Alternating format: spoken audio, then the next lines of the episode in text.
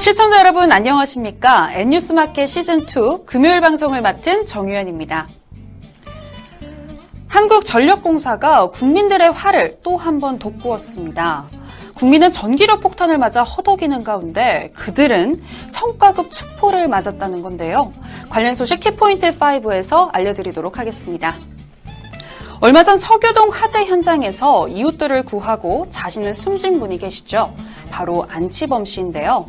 개인주의가 만연한 사회에 큰 감동과 깨달음을 준 그분에 대해서 오늘 소개해 보도록 하겠습니다. 뉴스 초점 살펴볼게요. 자, 여러분 자전거 좋아하시나요? 요즘은 건강을 위해서 자전거 타시는 분들 참 많은 것 같은데요. 오늘 톡톡 생활정보에서는 서울에서 열리는 자전거 축제에 대해서 소개해 드리겠습니다. 자, 기다리시는 동안 카카오톡 N뉴스 마켓 친구 추가해 주시고요. 또 문자로도 사연과 제보 받고 있으니까요. 많은 참여 부탁드릴게요.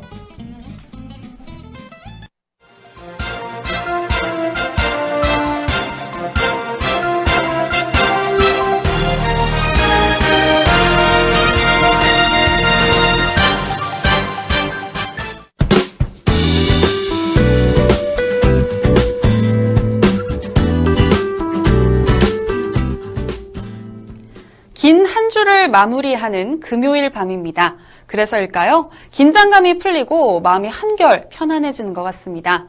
여기다 주말에는 쾌청한 날씨 속에 가을 나들이 즐기기 좋다고 하는데요. 설레이는 마음 N뉴스 마켓과 함께 해주시기 바랍니다.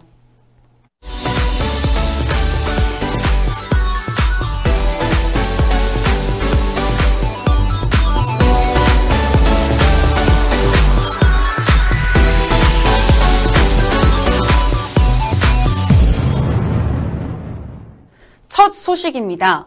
윤병세 외교부 장관이 유엔 총회 연설에서 북한의 유엔 회원국 자격에 대해 정식으로 문제를 제기했습니다.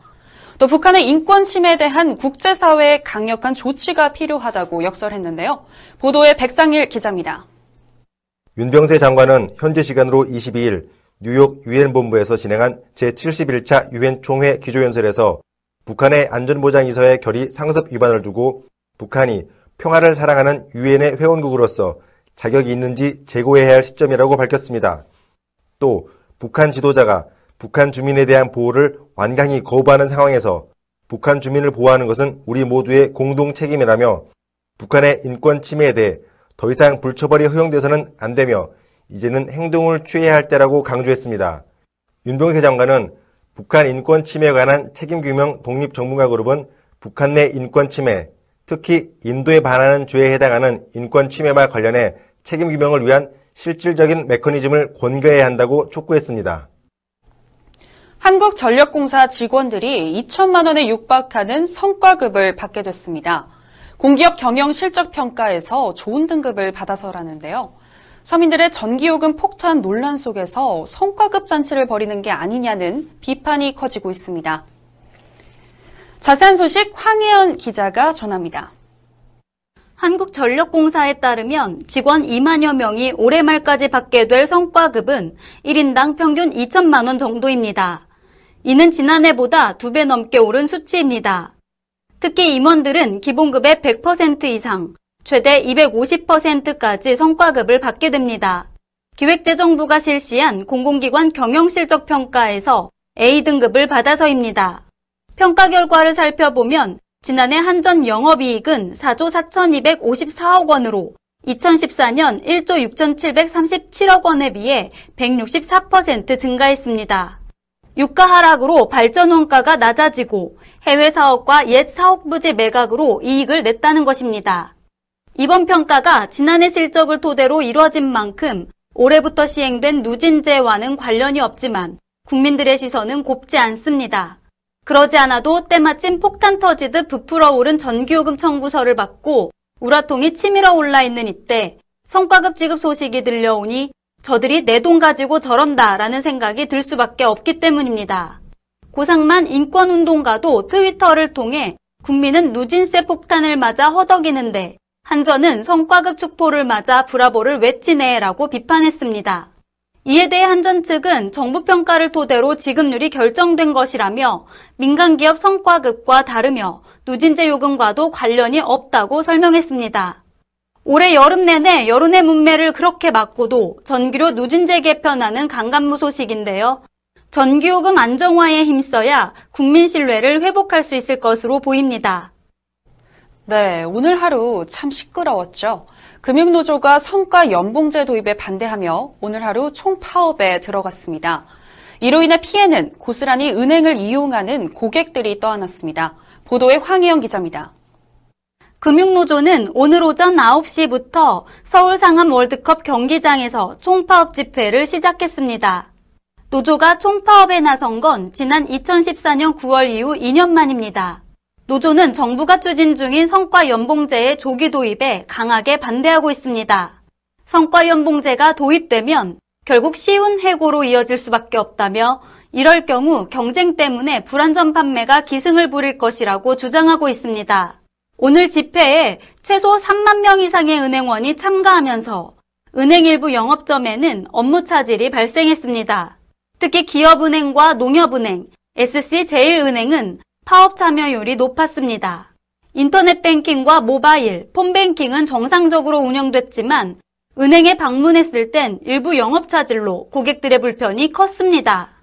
특히 각종 대출 상담은 담당 인력이 빠져 대기 시간이 평소보다 길었고 전문성을 필요로 하는 투자 송금 등 외환 업무도 불가능했습니다.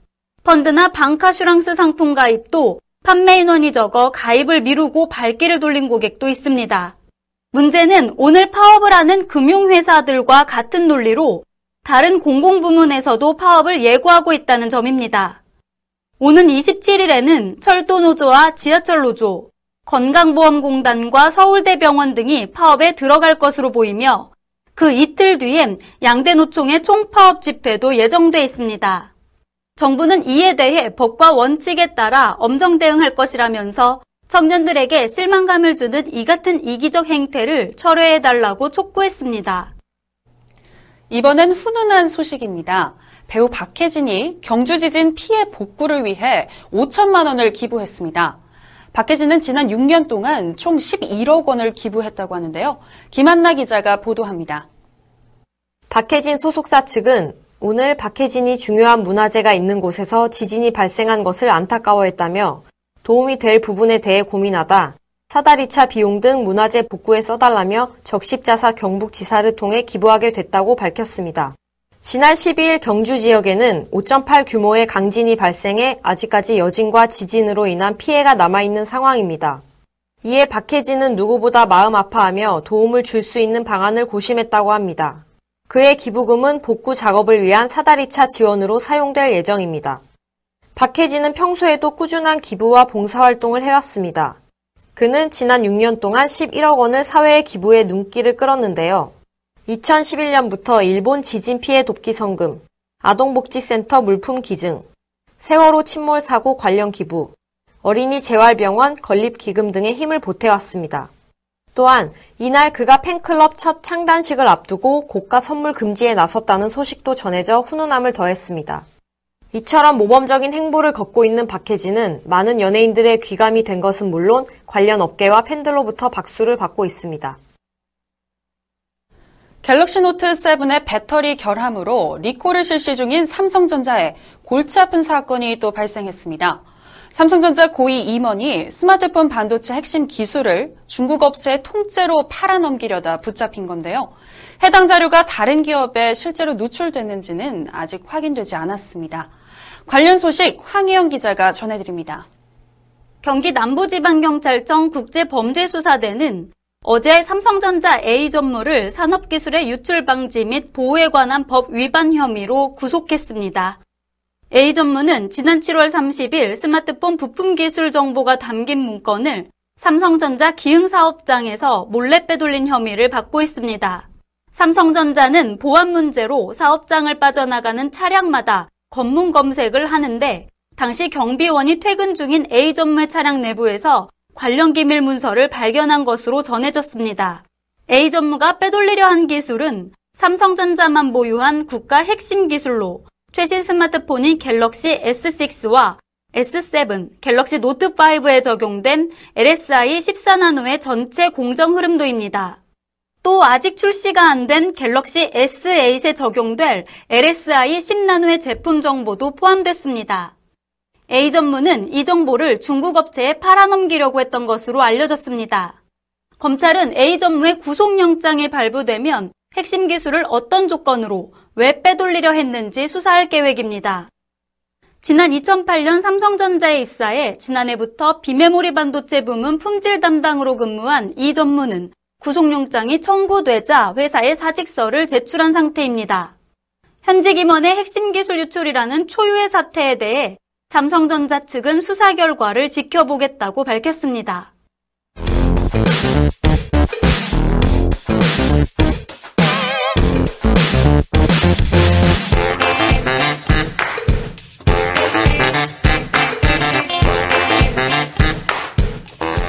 위급한 상황에서는 나 자신보다 다른 사람을 도와야 한다.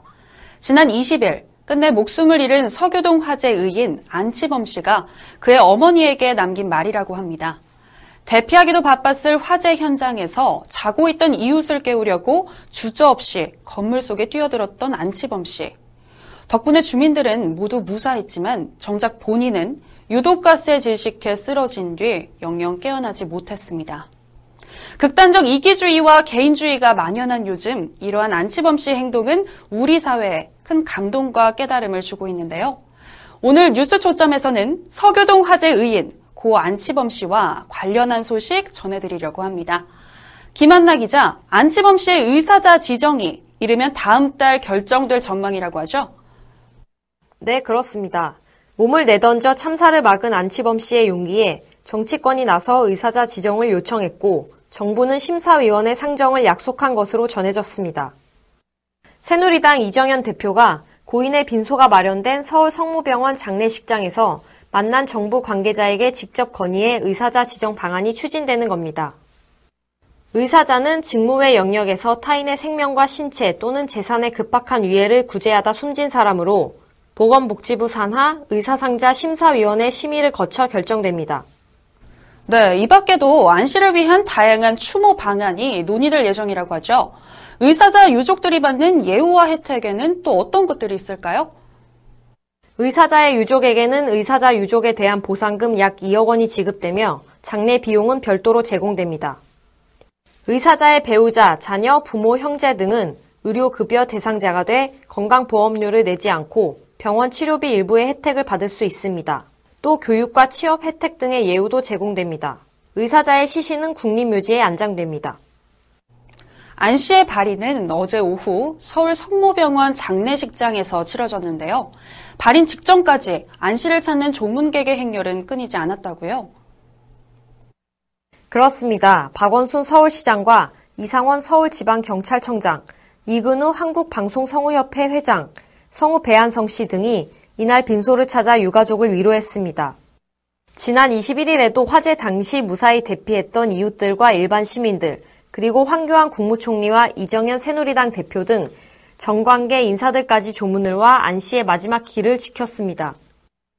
박원순 서울시장은 자신의 트위터에 미안하고 참 미안하다며 의인 고 안치범 씨의 죽음은 각자 도생에 내몰린 시대에 많은 생각을 하게 만든다. 고인의 명복을 빈다고 추모의 글을 남겼습니다.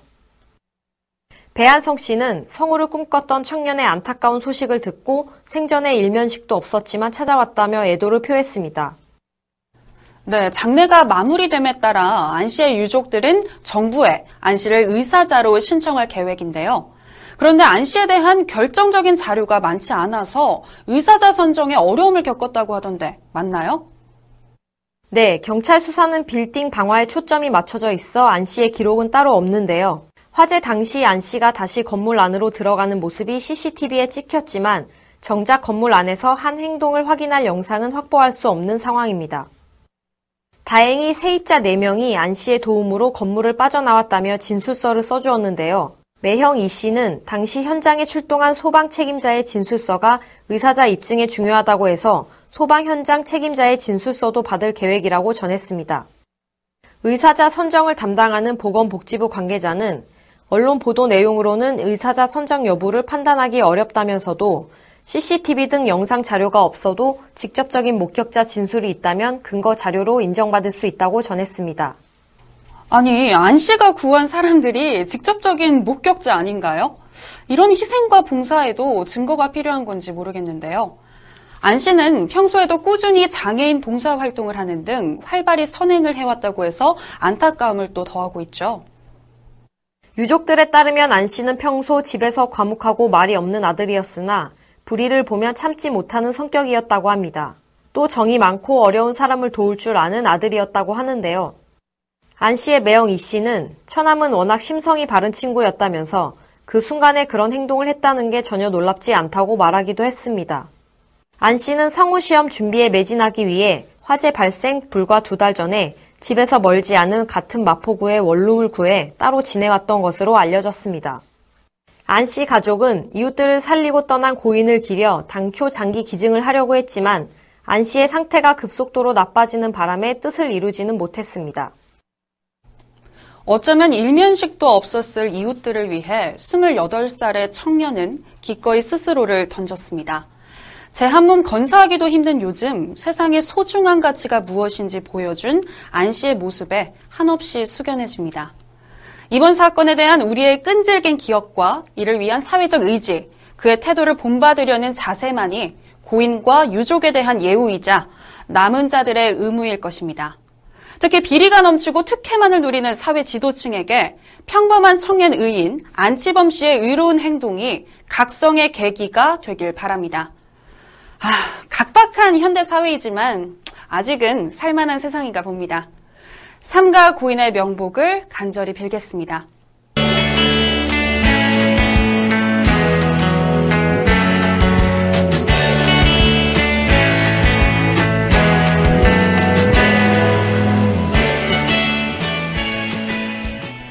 네, 여러분, 자전거 좋아하시나요?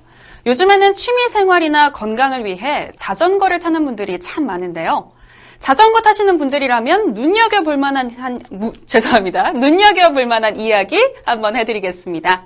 바로 서울에서 자전거 축제가 열리는 건데요. 아시아 도시 자전거 포럼과 함께 2016 서울 자전거 축제가 내일부터 열린다고 합니다. 다양한 세부 프로그램들도 마련됐다고 하니까요. 주말 나들이 계획으로 자전거 축제에 참가해 보시는 것도 좋을 것 같은데요.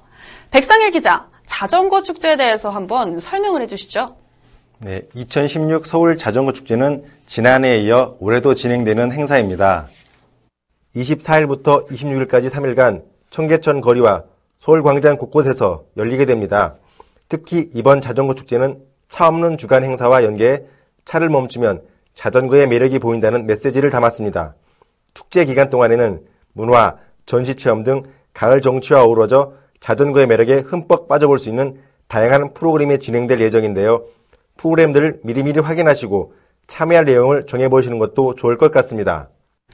차를 멈추면 매력이 보인다. 아, 정말 멋진 슬로건인 것 같은데요. 자전거 축제에 마련된 다양한 세부 프로그램들이 또 있다고 하는데 구체적으로 어떤 것들이 있는지 하나하나씩 설명을 부탁드리겠습니다. 네, 이번 축제를 위해 서울시는 따릉이의 하루 공모전을 준비했습니다.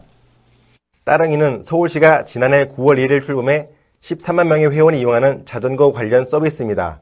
이 따릉이를 이용하는 시민들의 에피소드가 담긴 사진과 영상을 모아 공모전을 치른 것인데요.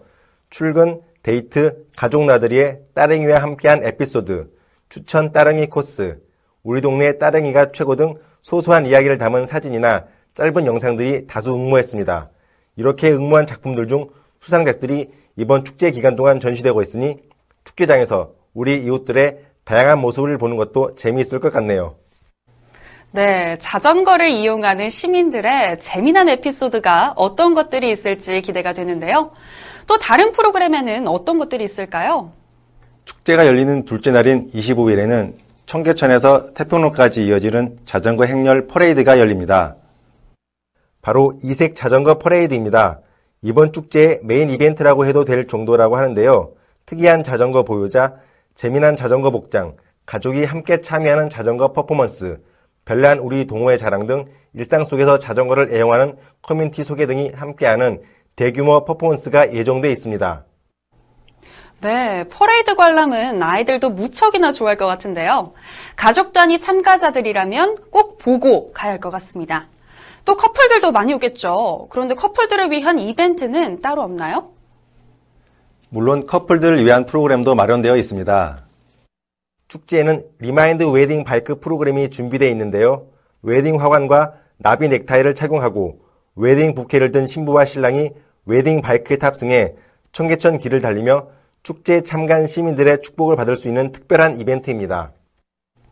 아니, 축제가 3일 동안 열리는데 설마 이 정도 프로그램이 전부는 아니겠죠? 가족을 위한 프로그램, 커플을 위한 프로그램 등 정말 다양한 내용들로 이번 자전거 축제가 마련된 것 같은데, 어, 또 그 부분에 대한 거 설명해 주시겠어요? 가을, 특히 가을밤의 정취를 느끼고 싶다면 영화제에 참가해 보는 것도 좋겠습니다. 24일 오후 6시 청계광장에서는 자전거 올빼미 영화제가 열리는데요. 말할 수 없는 비밀, 와지다 등 자전거가 등장하는 장면이 인상적인 영화 중 두 편이 가을밤 청계광장에서 펼쳐질 예정입니다. 어떤 영화가 상영될지는 축제장에서 직접 확인해 보시길 바랍니다. 네, 축제에 가면 즉석에서 참석이 가능한 행사들도 많이 있던데, 이번 자전거 축제에서 당일 바로바로 참가할 수 있는 프로그램은 또 어떤 것이 있을까요? 네, 축제 당일 바로 참가 가능한 비밀 연기 프로그램들을 다수 준비했다고 서울시는 밝히고 있습니다. 축제 기간 청계광장과 서울광장에 마련된 홍보관에서는 국내외 자전거에 대한 다양한 정보를 확인할 수 있습니다.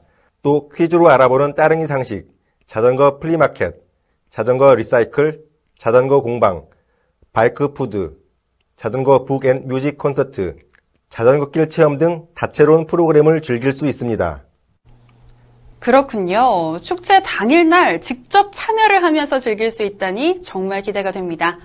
그런데 이번 자전거 축제가 아시아 도시 자전거 포럼과 연계돼서 진행된다고 말씀드렸는데 이 포럼에 대해서도 간략히 말씀해 주시죠. 네, 이번 아시아 도시 자전거 포럼은 아시아 15개 도시 시장단과 자전거 관련 전문가가 한 자리에 모이는 자리입니다. 축제의 마지막 날인 26일 포럼이 열리게 되는데요. 포럼에서는 아시아 도시 간 자전거 정책에 대한 공감대를 형성하는 시간을 가질 예정입니다. 자전거 선진 사례를 공유하고 친환경 교통수단인 자전거와 도심 교통 혁신에 관한 발표와 질의응답 시간도 예정되어 있습니다. 자전거에 관심 있는 시민이라면 누구나 자전거 포럼 홈페이지에서 사전 등록 후 참여할 수 있습니다. 여러분도 가을 타시나요? 가을이면 정말 어디론가 훌쩍 떠나고 싶어지는데요. 멀리 가지 않고도 도심에서 축제를 즐길 수 있다니 시간이 내, 시간을 내서 꼭 한번 들려봐야겠습니다. 자, 백상일 기자, 서울 자전거 축제와 도시 자전거 포럼에 관한 이야기 정말 잘 들었습니다. 고맙습니다.